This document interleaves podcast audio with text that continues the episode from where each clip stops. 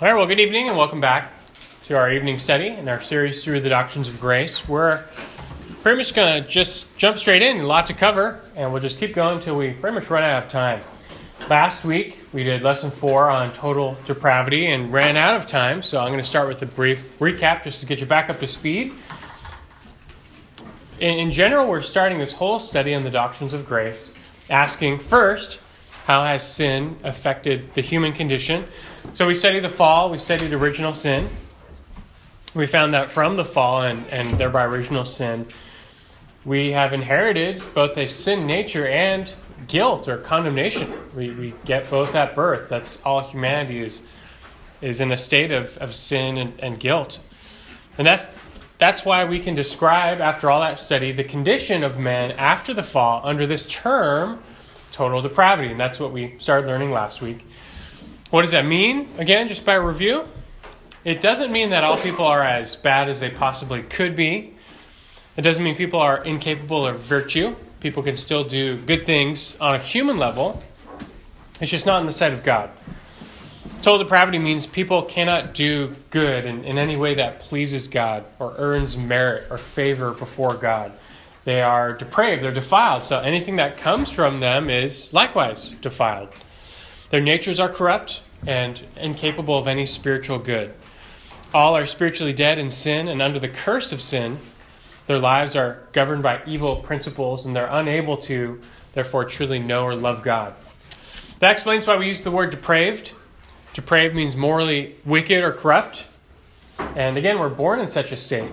Man's nature at birth, his will is fixed against God. He's like pointed in the wrong direction. Just from the get go, he starts the race going in the wrong direction. So it doesn't matter how hard he strives, he's always going to be striving uh, away from God, not toward God. And we also use the word total, total depravity, not to suggest that, again, people are as bad as they could be. That when we use the word total, we mean that this depravity has affected and infected every part of our being. every aspect of our humanity has been touched and defiled by this depravity, the inherited guilt, and sin nature from, from Adam. Our intellect, our emotion, our will, every part of our personhood is now depraved, hence total depravity. Last week, we just ran through a ton of verses that d- depict man's current state. After the fall, before salvation, what is the status or the state of mankind? And we just went verse after verse, Old Testament, New Testament, and it's, it's pretty clear and, and pretty clearly bad uh, man is, is lost in sin. And just again, by way of review, getting us back up to speed, I'll, I'll read uh, just three verses that we didn't have time to read from last week that talk about total depravity and express man's sin condition right now, an unsaved man's sin condition. Here's Ephesians 2 1 through 3, which says, And you were dead in your trespasses and sins, in which you formerly walked according to the course of this world according to the prince of the power of the air, of the spirit that is now working in the sons of disobedience. Among them, we too all formerly lived in the lusts of our flesh, indulging the desires of the flesh and of the mind, and were by nature children of wrath. Describes us before salvation, believers before salvation, like the rest of the world, we were what? Dead, spiritually dead in trespasses and sins enslaved to Satan, the prince of the power of the air, living in the lusts of the flesh. Why? Because it was our nature. We were by nature children of wrath. Later in Ephesians 4, verse 17 through 19, Paul says there that you walk no longer as the Gentiles also walk in the futility of their mind, being darkened in their understanding, excluded from the life of God because of the ignorance that is in them because of the hardness of their heart. And they, have become callous, have given themselves over to sensuality for the practice of every kind of impurity with greediness. It's such a bleak picture of, of the unbeliever, which we, we used to be like that. He says, no longer walk that way. That used to be us. We used to be in futility of mind, darkened in understanding, excluded from the life of God because of our ignorance and hardened hearts. That was once us. That is still the state of, of fallen man. And then one more verse, real quick Titus 1 15 through 16. He says, To the pure, all things are pure, But to those who are defiled and unbelieving, nothing is pure, but both their mind and their conscience are defiled.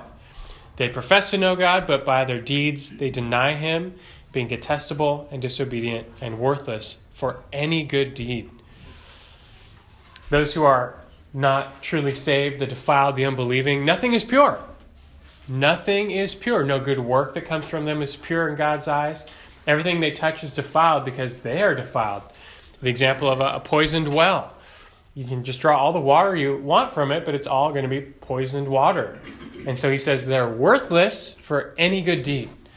And this is total depravity, and that just adds to just the, the, the dozens of verses we looked at last week. The biblical testimony on humanity's total depravity, it's clear, it's consistent, it's overwhelming. Pretty much everywhere, Scripture paints a bleak picture of mankind being dominated by sin. Before redemption, after the fall, we are totally depraved. Our entire being is infected by sin. It's, it's, it's a heart problem, as we learned. It's a condition of the heart, a fallen heart, a sin nature. And so everything that comes out, out of the heart, which is all of our actions, all of our thoughts, all of our deeds. Isn't that what Christ taught? Everything you say and do comes from the heart. The heart is spoiled and depraved. Therefore, everything we do is, is unrighteous, is worthless before God as a good deed. Just to uh, wrap up that discussion on total depravity, I want to read this illustration. It was in your handout, so if you have your handout from last week, the lesson four, you, you have it there. I gave you that page, and if you don't, it's fine, just listen along. But it's such a perfect illustration of total depravity. It comes from the Reformed Doctrine of Predestination by Loraine Boettner. And it's probably the best illustration of total depravity I've heard. So I just want to read it and just uh, use it to help illustrate and explain everything we studied last time before we move on today. So follow along if you have it, or even if you don't, just try and pay attention. Starts and says, quote, in, in using the illustration of pirates, which is a, a great way to do it. He says, In a gang of pirates, we may find things that are good in themselves. Though they are in wicked rebellion against the laws of government, they have their own laws and regulations, which they obey strictly. We find among them courage and fidelity, with many other things that will recommend them as pirates. And so, as with total depravity, we're not saying people can't do good by the world's standards, these pirates in their, in their circle, they can do good among themselves, just not by a greater standard. He says after that, they may do many things too, which the laws of government require, but they're not done because the government has so required, but in obedience to their own regulations. For instance, the government requires honesty, and they may be strictly honest, one with another in their transactions and the division of all their spoil, Yet, as respects the government and the general principle, their whole life is one of most wicked dishonesty. And that's another great illustration. They can do good, they can abide by certain virtues like honesty. But for one, it's never motivated for the right reasons, like man is not honest for God's honor, but for some own some of his own selfish purposes or desires. And even at that, it, it's not done in, in the right way. In God's eyes, it's it's not honesty. They're in a state of rebellion, so everything they do is is unrighteous before God. He says, "Now it is plain that while they continue in their rebellion, they can do nothing to recommend them to the government as citizens. The first step must be to give up their rebellion, acknowledge their allegiance to the government, and sue for mercy. So all men, in their natural state, are rebels against God, and though they may do many things which the law of God requires, and which will recommend them as men, yet nothing is done with reference to God and His law. Instead, the regulations of society, respect for public opinion, selfish interest, their own character in the sight of the world, or some other worldly or wicked motive reigns supremely. And God, to whom they owe their heart and lives, is forgotten. Or, if thought of at all, his claims are wickedly rejected, his counsels spurned, and the heart, in obstinate rebellion, refuses obedience. Now it is plain that while the heart continues in this state, the man is a rebel against God and can do nothing to recommend him to his favor. The first step is to give up his rebellion, repent of his sins, turn to God, and sue for pardon and reconciliation through the Savior. This he is unwilling to do, until he is made willing. He loves his sins and will continue to love them until the heart is changed. So, the illustration of a pirate, think back in the 17, 1800s and in the Caribbean, of course, they're living in a state of rebellion. Their whole existence is one of rebellion against the, the British crown, for example, or, or the French royalty or the monarchy, depending on where they come from. But they live in, as total rebels to the state. Everything they do is in a state of rebellion. They can do good things, they can even show charity, but their, their whole existence is one of rebellion, so it, it spoils everything they do. By definition, they're traitors, they're rebels to the government. So if they're caught, it doesn't matter if, if they think they're nice pirates, the penalty is still death, that they're enemies of the state. And they can do no good to, to get back in. They've already done their, their crimes and deeds, so they're, they're just awaiting death.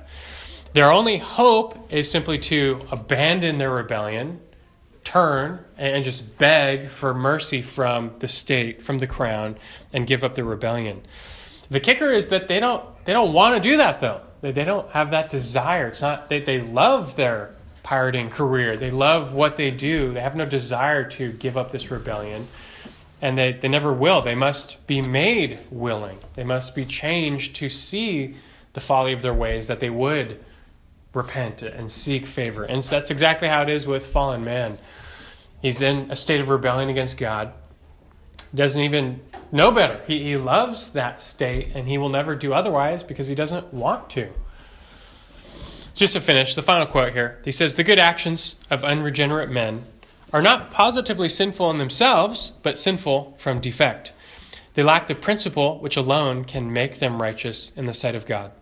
In the case of the pirates, it's easy to see that all their actions are sin against the government. While they continue as pirates, they're sailing, mending, or rigging the vessel. Even their eating and drinking are all sins in the eyes of the government, as there are only so many expedients to enable them to continue their piratical career and are parts of their life of rebellion. So with sinners. While the heart is wrong, it, it vitiates, I mean, spoils everything in the sight of God even their most ordinary occupations. For the plain, unequivocal, unequivocal language of God is, even the lamp of the wicked is sin. Proverbs 21 4, end quote. And that's a great illustration as well, where, look, the pirate, he, his whole existence is one of rebellion. So even as he's doing normal things or good things like eating and drinking or, or going to bed at night, even those neutral things in the eyes of the government are sin. Because everything he does is merely furthering his career of rebellion. When he repairs his boat, that's a neutral thing. It's not morally good or evil, but it's only furthering his career of rebellion. So, in the eyes of the government, even that is wicked. And so it is with fallen man who lives in rebellion against God. His, everything he does is merely furthering his rebellion. Nothing that comes from him is good that can commend him before God. He has to first see his rebellion, give it up, repent, and plead for mercy. And the, one of the points this book makes is he must be made willing to do so first. The first, if you understand all this, you can see how this, this kills salvation by good works. Even if that were possible, our hands are defiled, our hearts are defiled. You can't produce any. So, even if it were theoretically possible, you can't even produce one good work in the sight of God because of this total depravity. Salvation has to be all by grace. Also, this total depravity necessitates God's initiative in salvation. Because what did we learn? We're lost, blind, enslaved, depraved.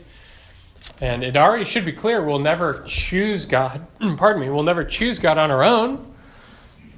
Total depravity affects the freedom of the will, the will's ability to choose God. And that brings us to our lesson tonight. So that was all. Just recap from last week. Now we come to our lesson for tonight, which is lesson five. You have your handout from last week. It's on total inability. And it's really just the corollary to total depravity. They go together, two sides of the same coin. Talking about the will. God made humans to be persons one way to define personhood is possessing intellect, emotion, and will. And that the last one, the will. That's been the subject of much philosophical debate throughout the ages.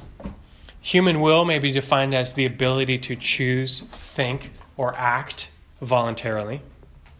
But the age old question is is our will free? Do we have free will, meaning the freedom to make choices apart from any external factors or influences or conditions? Most people would answer yes, especially Americans.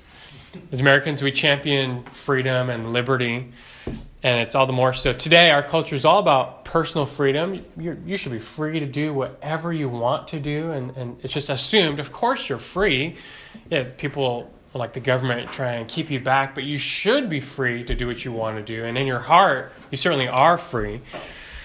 Granted, there might be external circumstances trying to constrain your will, like you're not can't rob a bank because the police will, will catch you, but your heart is free. You you have this freedom of the will. You technically can do anything you want. And people just default to a sense of even libertarian free will. You can do anything you want without any external influence whatsoever. Theologically, many believe our will is similarly free and free to choose God, which seems natural and obvious, they would say. Faith is an option. That's obvious. Everyone believes that. And we know not everyone believes in God. And so the question is, why not? Well, we also know the answer has something to do with sin, which we established weeks ago is a universal problem. We stand before God guilty and condemned with the just penalty of hell hanging over our heads. But God, in His mercy and love, He sent His Son Jesus to die on the cross to pay for our sins, that we'd be fully forgiven and even granted eternal life. And now, by believing in Jesus, submitting your life to Him in faith, you can be born again, granted entrance into God's kingdom. Sounds like a good deal. Knowing what we know, right? It sounds like a pretty good deal you, you deserve nothing but hell, and here's instead, by grace, just free eternal life. Sounds good. As we know, though, all too many reject that free gift. They, they, don't, they don't want it. They don't want any part of it. They don't buy it. They don't believe it. They reject God and they reject Christ. And so it makes us wonder it's such, a, such a, an amazing free gift. Why would you not want that? Why would, why would someone reject that? Why would someone turn that down? Basically, why don't people believe? And two, ba- two basic answers. Either non Christians don't believe because they don't want to believe, or non Christians don't believe because they can't believe. Either they, they don't want to believe or they can't believe. They either have a problem in their will, they just don't want to do it, or they have a, a deeper problem in their ability. They can't do it. The Arminian would say the former, that the non Christian doesn't believe because he doesn't want to believe. Their problem is merely in their will, and so they just have to be convinced. You just have to convince them to believe. Arminians view human will as still free in the sense of being able to choose to believe apart from external factors after what they would call prevenient grace. They believe in what would be called libertarian free will, which is like just think of the most extreme free will you can. It's the power of contrary choice. You can literally you have the freedom to make any choice. Um, nothing binds your will. So the non-Christian, of course, has the ability to believe in God and be saved. He just has to make the free choice to do so, and that choice is entirely theirs. And it has to be theirs, they say. The Calvinists would represent the latter, namely that non-Christians they don't believe because they can't believe. Or actually, more specifically, the Calvinists would say non Christians, they, they don't want to believe because they can't believe. The non Christian suffers from a deeper problem, and that they don't even have the ability to believe, to willingly choose God. Their will has been crippled. And so, of course, they don't want to believe because their will is handicapped and they can't. Human free will was so diminished and damaged in the fall that humans have lost the ability to freely choose God and believe in Him, resulting in salvation. Instead, their will may be better represented as bound, not free, but bound bound to sin, bound to Satan.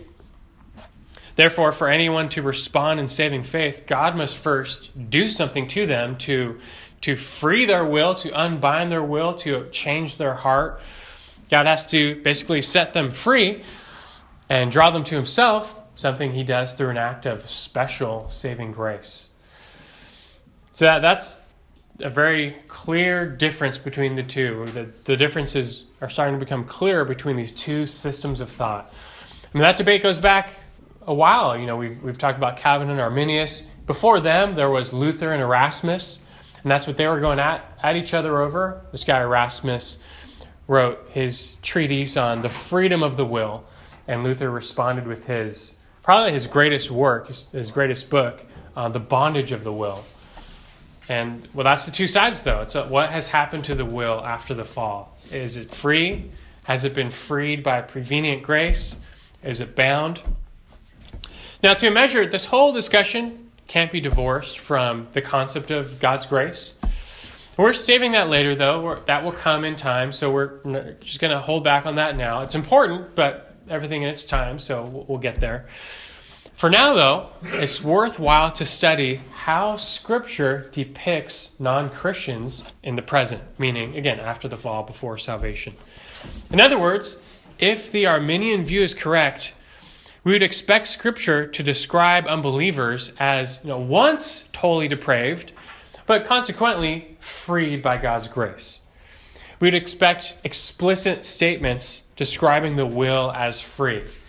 Yeah, humanity might have had some bad stuff after the fall, but God has given this prevenient grace to everybody, and so now you're, you're, you're freed up, your will is free, and you're able to choose.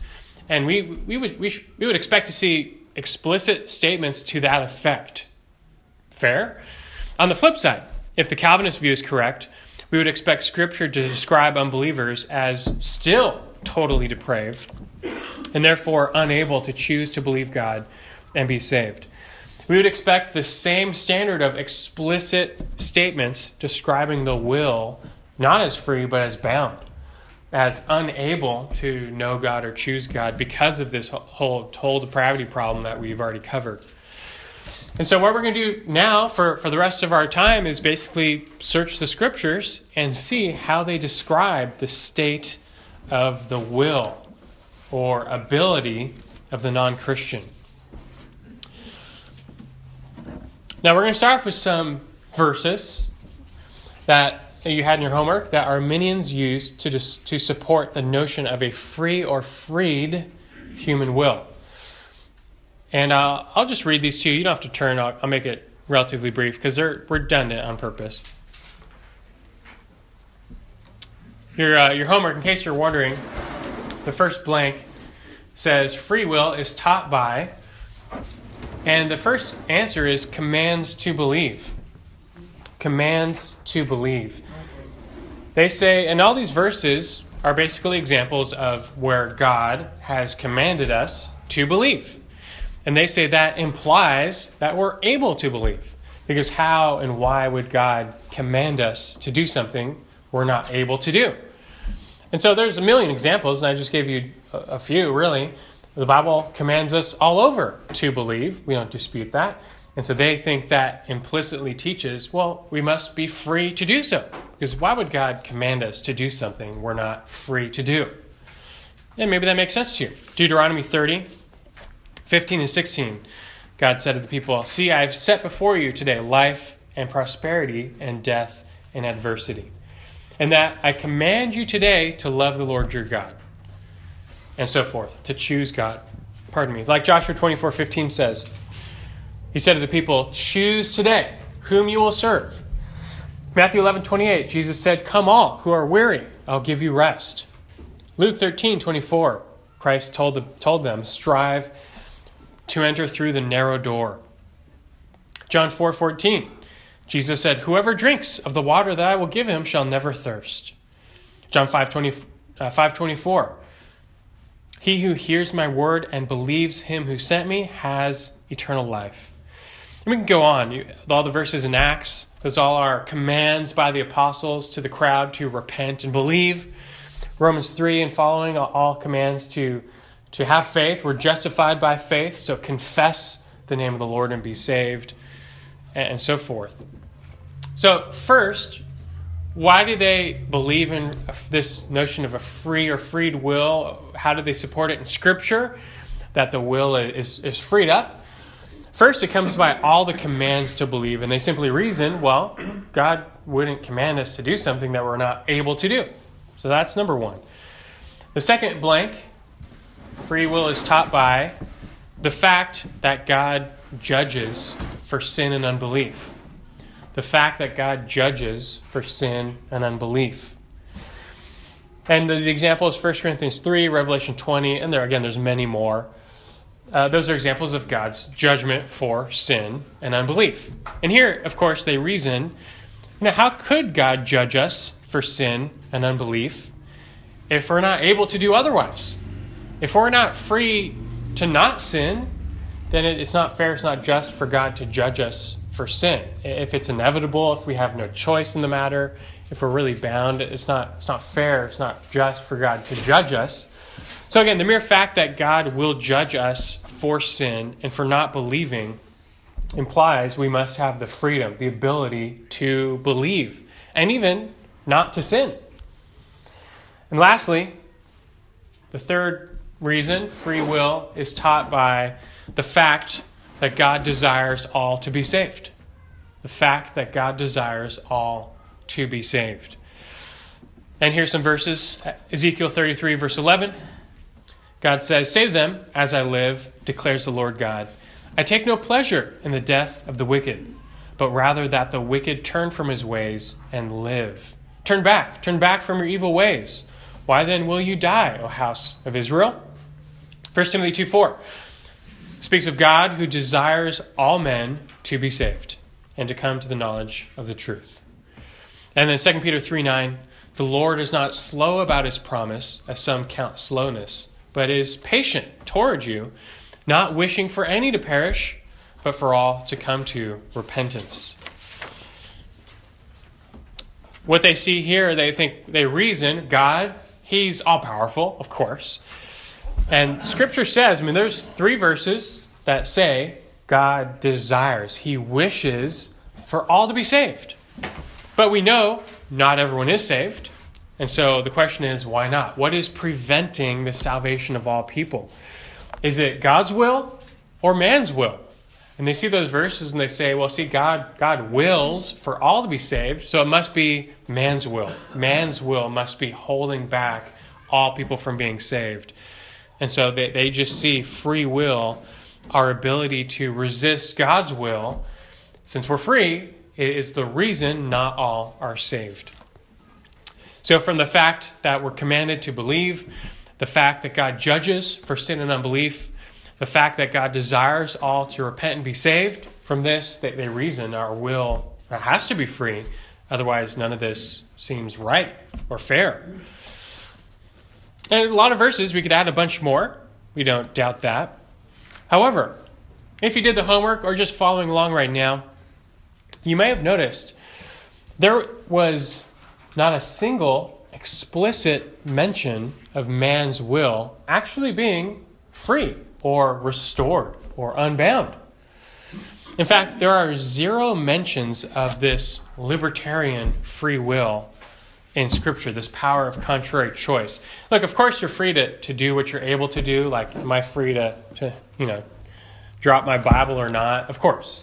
No, no one doubts that. No one's doubting that notion of freedom.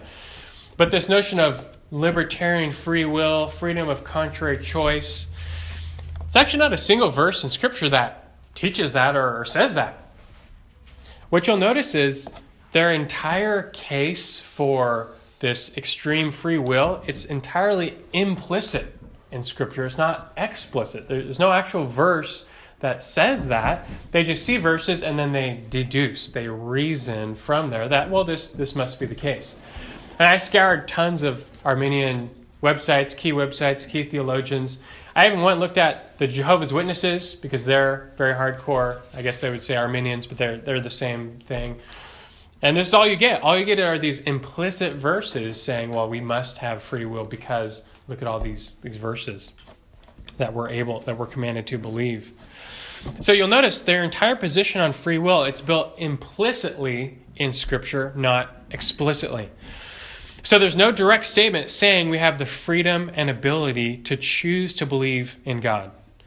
Rather, Arminius himself reasoned, again, that God, he would not command us to do uh, something that we're not able to do. And so he reasoned we must have the freedom and the ability to choose to believe or not. As you can see, this notion of free will then comes from human reasoning, not the explicit teaching of Scripture.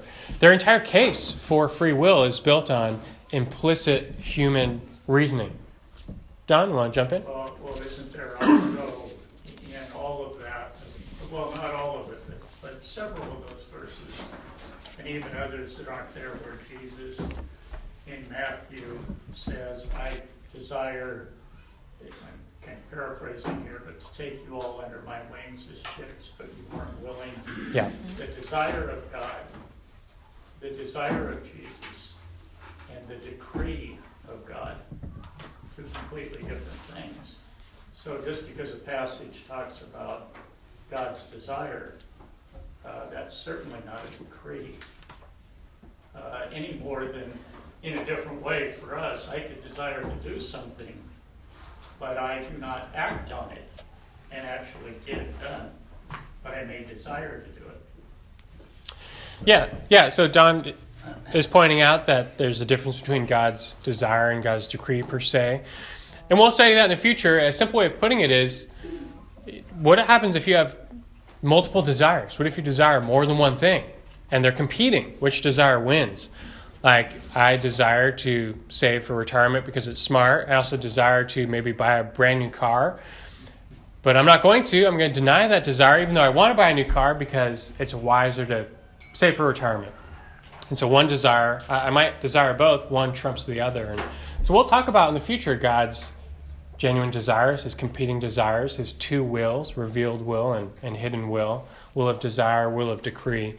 But that's absolutely right. And that, that is how we understand those verses. We'll, we'll get there. But yeah, it's valid to point out. Now, all this reasoning, you might say, okay, yeah, it's, it's based Granted, there's no explicit verse, but it sure sounds reasonable, right? That's all, all there are many teaching on free will like that. It, it does sound reasonable. But the problem is it, it does not accord with what Scripture explicitly teaches. And we always go with the explicit over the implicit. You know, what about commands like Matthew 5:48, where Jesus told them, "You are to be perfect as your heavenly Father is perfect." Were all the commands in the Old Testament for them to keep all the law? Those are impossible commands. We do not have the ability to keep those commands. In fact, Paul in particular teaches that's the whole point of such commands. God has shut up all under sin so that all are without excuse. And we've already established all people are sinners and, and sinners even from birth. But God, in His wisdom, He gave us an impossible standard that we can't keep. Why? To show us that we have no hope of attaining perfect righteousness by works or by our own effort. Instead, the impossible standard of the law was meant to show mankind his need for God's grace. Apart from grace, there can be no salvation. If man could perfectly keep God's law, then Christ died needlessly. He didn't need to come, the law was sufficient. But to the contrary, Jesus came and died precisely because we were not able to keep those commands. We didn't have the ability, and so he had to come. And this is why we say salvation is entirely by grace. It's not earned or deserved. We're not able. It has to be by grace. All this goes to say the mere presence of commands to believe in God and Scripture does not actually necessitate that we have the ability or freedom to do so. Now, in a later study, we will address the many commands to believe in God. And we'll also talk about God's desire for all to be saved. Calvinism, in fact, fully accounts for these commands and entirely accepts man's responsibility and accountability to believe. Man is responsible to believe in the gospel, and he will be held accountable for his belief or lack thereof. However, man's responsibility does not come at the expense of God's sovereignty. And also, man's will never thwarts God's will. God's will is always supreme. And when the two run up against each other, God's will is the unmoved cause there. It's never moved. God's will is ultimate. God is still sovereign in salvation. The whole point that we've learned so far with total depravity is if God weren't, none would be saved. None could be saved because of this problem of total depravity. In, fact, far from Scripture describing our fallen state as free, Scripture in, instead describes our fallen state as bound, lost, blind, deaf, hopeless, and dead. And that is the explicit teaching of Scripture about our condition right now, after the fall, before salvation. That's the explicit teaching that right now, that's us. We weren't once that way, now we're, we're freed up. We are right now lost, bound, enslaved to sin, unable to choose God. So here's what we're going to do now. Last week in Total Depravity, went through tons of verses talking about our state of sin and our fallenness and our condemnation. Covered all that. The corollary is to total depravity is total inability, that we're unable to do anything. Because of total depravity, we're totally unable to do anything good, to choose God, to know God. Total depravity has crippled our wills, it has bound our wills. Sin and Satan has bound our will. We would say you're free to do whatever you're able to do. Yeah, we believe that. You're free to do whatever you're able to do. But the kicker is your will is no longer able to choose God because it is bound to sin and Satan. A simple example I use all the time is jumping to the moon. You're free to do whatever you're able to do, but you're not free to jump to the moon because you don't have the ability to jump to the moon. So you can say you want to do it as much as you want, but you're, you're not free to do it. You have no freedom to do that because you're not able to do that. Your ability has limited your freedom. And that's what we're saying, and we'll see Scripture teach about what's happened after the fall. Depravity has limited our ability, and so that's why our will is no longer free, like Adam's was. After the fall, our wills are bound. It's not an issue of your will's freedom, but your ability. And this is why this lesson is so important total inability. In fact, we'll probably spend uh, two nights on it this week and next week because we're obviously not going to finish at this point already. But let's just jump in. Let's jump into some verses. Let's see if we can get through everything here in the Gospel of John. So turn to John 3. This now accords with our homework. We're going to go through these verses and we're going to study several explicit, not merely implicit, but explicit, clear teachings of Scripture which depict the unbeliever as not presently free, but presently bound in his will, and thereby unable to choose God. If you're presently bound and enslaved in your will, you're not able to, to come to God unless God does something first, and that's what this whole study is about. So, John chapter 3, turn there.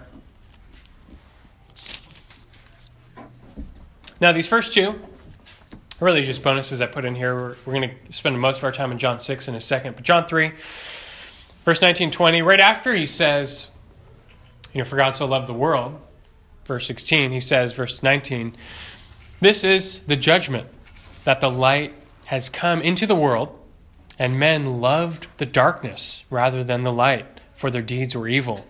For everyone who does evil hates the light and does not come to the light for fear that his deeds will be exposed. This is just a, a bonus verse mentioning how fallen man he, he doesn't come to the light. Jesus came, the light of the world. Who would who would turn him down? Who would not be attracted to, to Christ if, if you saw him, if you were there and during his ministry? Who would not believe? Who would not go to him? Well, a lot of people. And why not? They were in the darkness. They refused to come to the light for fear that their evil deeds were exposed. And, and the, the, the thing to note here in verse 19, they, they loved the darkness. That speaks of their heart's disposition, that their will didn't want to come to the light because that they, they loved right where they were. In fact, the light convicted them, and so they hated the light and wanted to put it out because they loved the darkness. Now, that's actually just a, a small verse. John 5, another small verse before we get to uh, the big chapter, chapter 6. John 5, 39 through 42. He's saying to the Jews, You search the scriptures because you think that in them you have eternal life. It is these that testify about me. And you are unwilling to come to me so that you may have life. I do not receive glory from men, but I know you that you do not have the love of God in yourselves. Where, where's the mention here of, of, of God's prevenient grace? They, they don't have the love of God in themselves, they haven't been touched by grace. And that's why they're unwilling to come to Jesus. He's offering life. Who would, who would willingly turn that down? None, but they are unwilling to turn to Him because they haven't received the love of God. They, they do not have the love of God in their lives.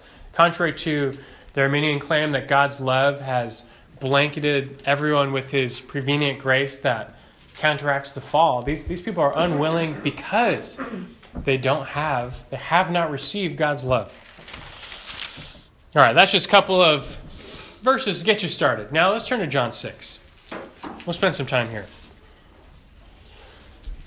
John 6, big chapter, long chapter. Jesus starts by feeding the 5,000. You remember that, of course. Then he walks on water with his disciples, links back up with the crowd afterward that he fed the loaves of bread to. And as they circle back around, what do they want? They want more bread. Verse 26 Jesus answered them and said, Truly, truly, I say to you, you seek me, not because you saw signs, but because you ate of the loaves and were filled. They're back, they followed him to the other side of the lake because they, they want more of that free bread and, and free meal, and they're, they're excited about it. They want to see more signs. Jesus goes on to teach, like, you guys don't get it. It's not about the bread, it's about me. I'm, I'm the bread of life. I'm what you're looking for. You partake of me, you'll never hunger again. You, you guys know the gist of it. He points to himself. He's what they need, but they're, they're totally clueless. They're not getting it. So Jesus still, he testifies. Let's jump down to verse 35. Jesus said to them, I am the bread of life. He who comes to me will not hunger, and he who believes in me will never thirst. But I said to you that you have seen me, and yet do not believe. All that the Father gives me will come to me, and the one who comes to me I will certainly not cast out. Jesus mentions all who come to Jesus and believe they will be saved, and that's true. All who do that, they will be saved.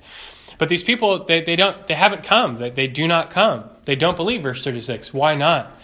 And he explains in verse 37 that they weren't given by the Father. All who are given to the Son by the Father, they're going to come. They're going to believe. See, the fact is they're unable to come, they're unable to respond unless God acts. You notice here, Jesus, he doesn't make the issue their free wills. It's about God's free will. God's will is at stake. Has God willed them to the Son or not? It has nothing to do with their will. They haven't come because of God's will. God has to give them to the Son, and God only acts on a limited number. Verse 38, he says, For I've come down from heaven, not to do my own will, but to do the will of him who sent me. This is the will of him who sent me, that of all that he has given me, I lose nothing, but raise it up on the last day. For this is the will of my Father, that everyone who beholds the Son and believes in him will have eternal life, and I myself will raise him up on the last day. First, you notice the issue here? This whole context is not about their will, it's all about God's will. This is the will of him who sent me. This is God's will. God has to will to give them to the Son. This is all about God's free will. And Jesus came to do God's will. What is God's will? Verse 40 is true. Verse 40 This is the will of my Father, Everyone who beholds the Son and believes will have eternal life. That's totally true. Everybody who does that will have eternal life. Everybody who believes will have eternal life. But who's going to do that? Who's going to actually be in that group? Verse 39. You notice how parallel these statements are. He says, First, this is the will of him who sent me. This is God's will. That of all that he has given me, I lose nothing, but raise it up on the last day which is, of course, parallel to believing and, and being saved. And, and God has not given all to the Son. That, that fact is clear. Not all are saved. Look at verse 41. Therefore, the Jews were grumbling about him because he said, I am the bread that came down out of heaven. They were saying, Is not this Jesus, the son of Joseph, whose father and mother we know? How does he now say, I have come down out of heaven? Jesus answered and said to them, Do not grumble among yourselves. No one can come to me unless the Father who sent me draws him, and I will raise him up on the last day. There's that phrase again I will raise him up on the last day. Third time. Another parallel statement. Notice this. You know, verse 37 plus verse 44 put together. He says, All that the Father gives me will come to me. In verse 44, no one can come to me unless the Father who sent me draws him. This drawing, we'll talk about when we study God's grace. That's God's effectual grace. We'll, we'll get there later. But really, the issue we're pointing out, look at the beginning of verse 44. For now, we're just studying ability. And here's an explicit statement on man's ability. That's what we're studying, right? an explicit statement on man's ability, and Jesus himself limits that ability. He says, verse 44, no one can come. That's a statement on ability, right? No one can come. It doesn't say no one wants to, it says no one can come to me. Nobody can come to Jesus unless what happens? Unless they really want to, unless they, they try really hard, do good works. No, he says nobody can come to me unless the Father draws him. God must do something. God must act. God must take the initiative.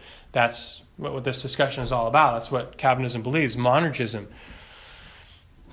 Not all are drawn, not all are given to the Son. All those who are drawn and given are saved, right? You see that in the text? Everyone who is drawn and given to the Son, they are saved, right? Not all are saved. And so we know not all are drawn and given.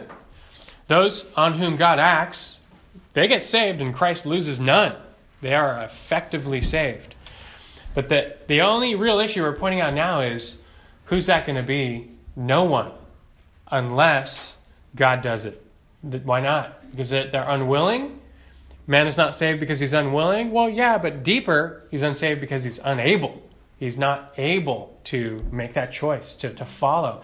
He's not able to behold the Son and believe in him. Jesus said, I say to you, verse 36, you've seen me, but you don't believe. He's explaining why they don't believe. They just saw him multiply a few loaves of bread and fish and feed them all. That's insane. Who would not believe in him after witnessing that and hearing his teaching? Well, he's explaining why they don't believe in him, even though he's staring them in the face. Because he basically says you can't until God draws you, unless God draws you. Now, after this, verses 45 through 59, he just does some teaching on, you know, his flesh being true flesh. You must eat my flesh, drink my blood to be saved. You guys know that, that stuff, just teaching on. Of course, he doesn't mean literally. He's talking about believing in him as the bread of life. All, all good stuff. But let's just skip to verse 63. Look at verse 63.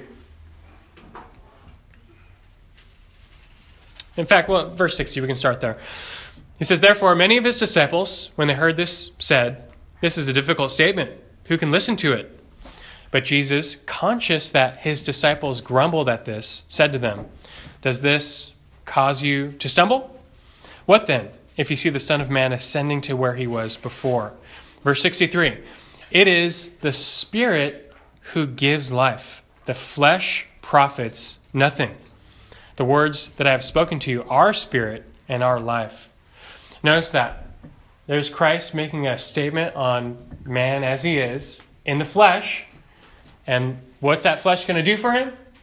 Nothing. The flesh profits nothing. It's not good for works, it's not good for will.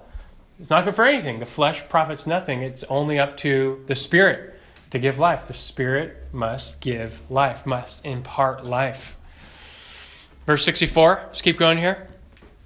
He says, But there are some of you who do not believe. And he's going to explain. For Jesus knew from the beginning who they were who did not believe and who it was that would betray him. He was not surprised. Verse 65 And he was saying, For this reason I have said to you that no one can come to me unless it has been granted him from the Father. And he again repeats himself to reiterate and explain why even some of them were not believing and why one of them would betray him. Why is that? Because they don't believe. Why not? They can't. And they can't do so because the flesh profits nothing, and they will not do so unless God grants it, unless God wills. It's not about their will, it's about God's will. Their will is not free, God's will is free, and it's up to His will on who He's going to grant to the Son. It's pretty clear, pretty clear statement on ability. Again, verse 65, whenever you see that word can, you know you're hearing a statement on, on ability. I said to you, no one can come to me. That's a, a statement on ability. And Christ, again, limits man's ability. Nobody can. You can't do it unless it's been granted him from the Father. You can come, but God has to grant you, like, okay, now you go. Now you can go. I, I, will restore and free your will, and, and the Spirit will give you life. Now you can go. Now you can respond to that call to believe and be saved. But until then, you, you can't. Now, let's actually just finish the chapter really quick. Verse 66. As a result of this, many of his disciples withdrew and were not walking with him anymore. And you want to know why? Well, it wasn't granted to them of the Father. Verse 67 So Jesus said to the twelve, You do not want to go away also, do you? Simon Peter answered him, Lord, to whom shall we go? You have the words of eternal life. We have believed and have come to know that you are the Holy One of God. Jesus answered them, Did I myself not choose you, the twelve? And yet one of you is a devil. Now he meant Judas, the son of Simon Iscariot, for he, one of the twelve, was going to betray him. You realize what's going on here, it's really amazing to behold. Right after all this teaching, John records Christ giving a perfect illustration of everything he just said the contrast between the believer and the unbeliever. And what's the difference? It's not their will. Peter says, hey, we've believed, we've come to know who you are. But everything Jesus just said explains why. Why why do why does Peter and the 11 why do they believe? Because it was granted by the Father and God drew them and that's why they believe. Why does not Judas believe? Why will he betray? Christ just explained that because he was not given, he was not drawn, he was passed by. Uh, that's not fair. That's not fair. We'll get to all those objections. Just, just write them down and hold on to them because we'll spend a whole session on objections. We'll, we'll get there. But you see what Christ is doing. And Jesus wasn't surprised. He knew from the beginning. Jesus chose Judas to be among the twelve, but he knew from the beginning that Judas did not have God as his father, he had the devil as his father. And that never changed. Again, verse 65, the defi- deciding factor put on display in contrast between Peter and Judas. Judas, it's not their will, but God's will. It was not their choice, but God's choice. Judas was chosen as a, a, a worldly follower, but never unto eternal life. He was just chosen merely to follow, but he was always of his father, the devil. And he was therefore held captive by him to do his will and Judas is given as like the illustration of that. He's the uh, the key illustration of that. So John 6, pretty clear, pretty powerful, pretty stunning. Look, I know a lot of these truths. We'll, we'll wrap it up pretty quickly here. Maybe we'll just do a couple more verses and save the rest for next time. A lot of these truths, when you read them, when you're exposed to them, and maybe especially for the first time, that they can take you back and you think, wow, can that be true? that it seems wow, it seems pretty stunning that it's just it's in God's hands, it's up to God's will, not our will. Does that seem fair or just? And I just want to mention, look, none of this is something that man is naturally going to make up because this is very diminishing to man. I'll just say this if it wasn't taught in Scripture, nobody would believe this. But the fact is, we're looking at explicit verses. So if you're wrestling in your heart, well, that's okay. But you just make sure you land where Scripture explicitly teaches. And what we saw from John right now, Jesus himself sees man's ability to answer those calls to believe in him as limited. The Arminian says, Look, Christ said, whoever believes will be saved. That's true. That doesn't teach free will. Christ himself taught, actually, your will is limited because you can't even do that unless the Father draws and grants it. Now, real quick, let's just do these two more verses in John. They'll be quick, and then we'll finish. John 8. Turn to John 8. John chapter 8. Jesus teaching the crowd again. Some adversarial Jews are present. They think, of course we're saved. We're descended from Abraham. So, of course, we're in the kingdom. We, we come from Abraham, right? Like they believed. So, Jesus says, verse 41, He says, You are doing the deeds of your father. And they said to him, We were not born of fornication. We have one father, God. Jesus said to them, If God were your father, you would love me. For I proceeded forth and have come from God. For I have not even come on my own initiative, but He sent me. Why do you not understand what I'm saying? It is because you cannot hear my word. You are of your father, the devil, and you want to do the desires of your father. He was a murderer from the beginning and does not stand in the truth because there is no truth in him. Whenever he speaks a lie, he speaks from his own nature, for he is a liar and the father of lies. Another very huge passage, uh, passage here. Notice he's talking to these Jews who are confronting him and they don't believe, they don't accept. Jesus says, verse 43, why? Why don't you understand? Why, why don't you believe? And here's another statement on ability it is because you cannot which is just the flip side of can, but in the negative. Same thing, though. It's a word of ability. You cannot hear my word. It doesn't say you don't want to. He says you cannot hear my word. And why is that?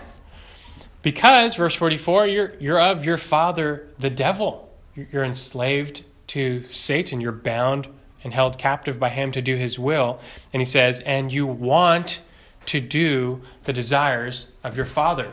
Another statement on will. What do they what do they really want to do? Well, they want to do what's according to their nature, as all people. And being unsaved, their nature is of their father the devil. So naturally, like we read earlier in John chapter 3, they want to do his things, the desires of their father, which certainly does not include believing in Jesus. And so Christ says they can't understand his teaching. They can't believe in him. They cannot hear his word because they're of their father, the devil. Ironically, in this same chapter, verse 48, verse 52, they accuse Jesus of being demon possessed. In reality, he tells them they're the ones who are of their father, the devil. In fact, verse 33, verse 34, they think of themselves as free. Look at verse 33. It says, They answered him, We are Abraham's descendants and have never yet been enslaved to anyone. How is it that you say you will become free? Verse 34 Jesus answered them, Truly, truly, I say to you, everyone who commits sin is the slave of sin. So here these people are, they think they're free. They take pride in the fact they're descendants of Abraham, but ever since Exodus, that especially them, like we're, we're no man's slaves. We are entirely free. And Jesus says, No, you guys aren't free. You need to believe and become free. In fact, the fact that you're still of your father the devil, you're in sin, proves you're still enslaved to sin. They were enslaved to sin and enslaved to Satan. And a verse we're going to look at next week, but just for a quick bonus preview, let me read, just listen. 2 Timothy 2 25, 26. Talking about the Lord's bondservant, he must, he must with gentleness correct those who are in opposition, if perhaps God may grant them repentance leading to the knowledge of the truth, and they may come to their senses and escape from the snare of the devil, having been held captive by him to do his will. Well, we'll get to that next week, but just a stunning verse saying the unbeliever, the opponent, right now, they've been ensnared by Satan and they're held captive by him to do his will. That's the definition of a bound will, not a free will. Your will has been limited by that bondage. And their only hope is that God would do what? Grant them repentance. He has to grant them repentance. And Christ pretty much saying the same thing. They have a nature problem. Ephesians 2 3. They're by nature children of wrath. They're enslaved to Satan. They're not able to hear Christ's words. They want to do the desires of their father. And therefore, they, they cannot believe. They will not believe because deeper, they cannot believe. And I'll just finish with this. This one's very short John 14, 16 through 17. Christ talking to his disciples. He says, I will ask the Father, and he will give you another helper, the Holy Spirit, that he will be with you forever. That is the Spirit of truth, whom the world cannot receive, because it does not see him or know him, but you know him, because he abides with you and will be in you. One last verse Christ teaching on ability. The world, as it stands, they cannot receive the Spirit of truth because they don't see God or know God. I thought the Spirit made everyone see. But Christ says, no, they can't receive the Spirit.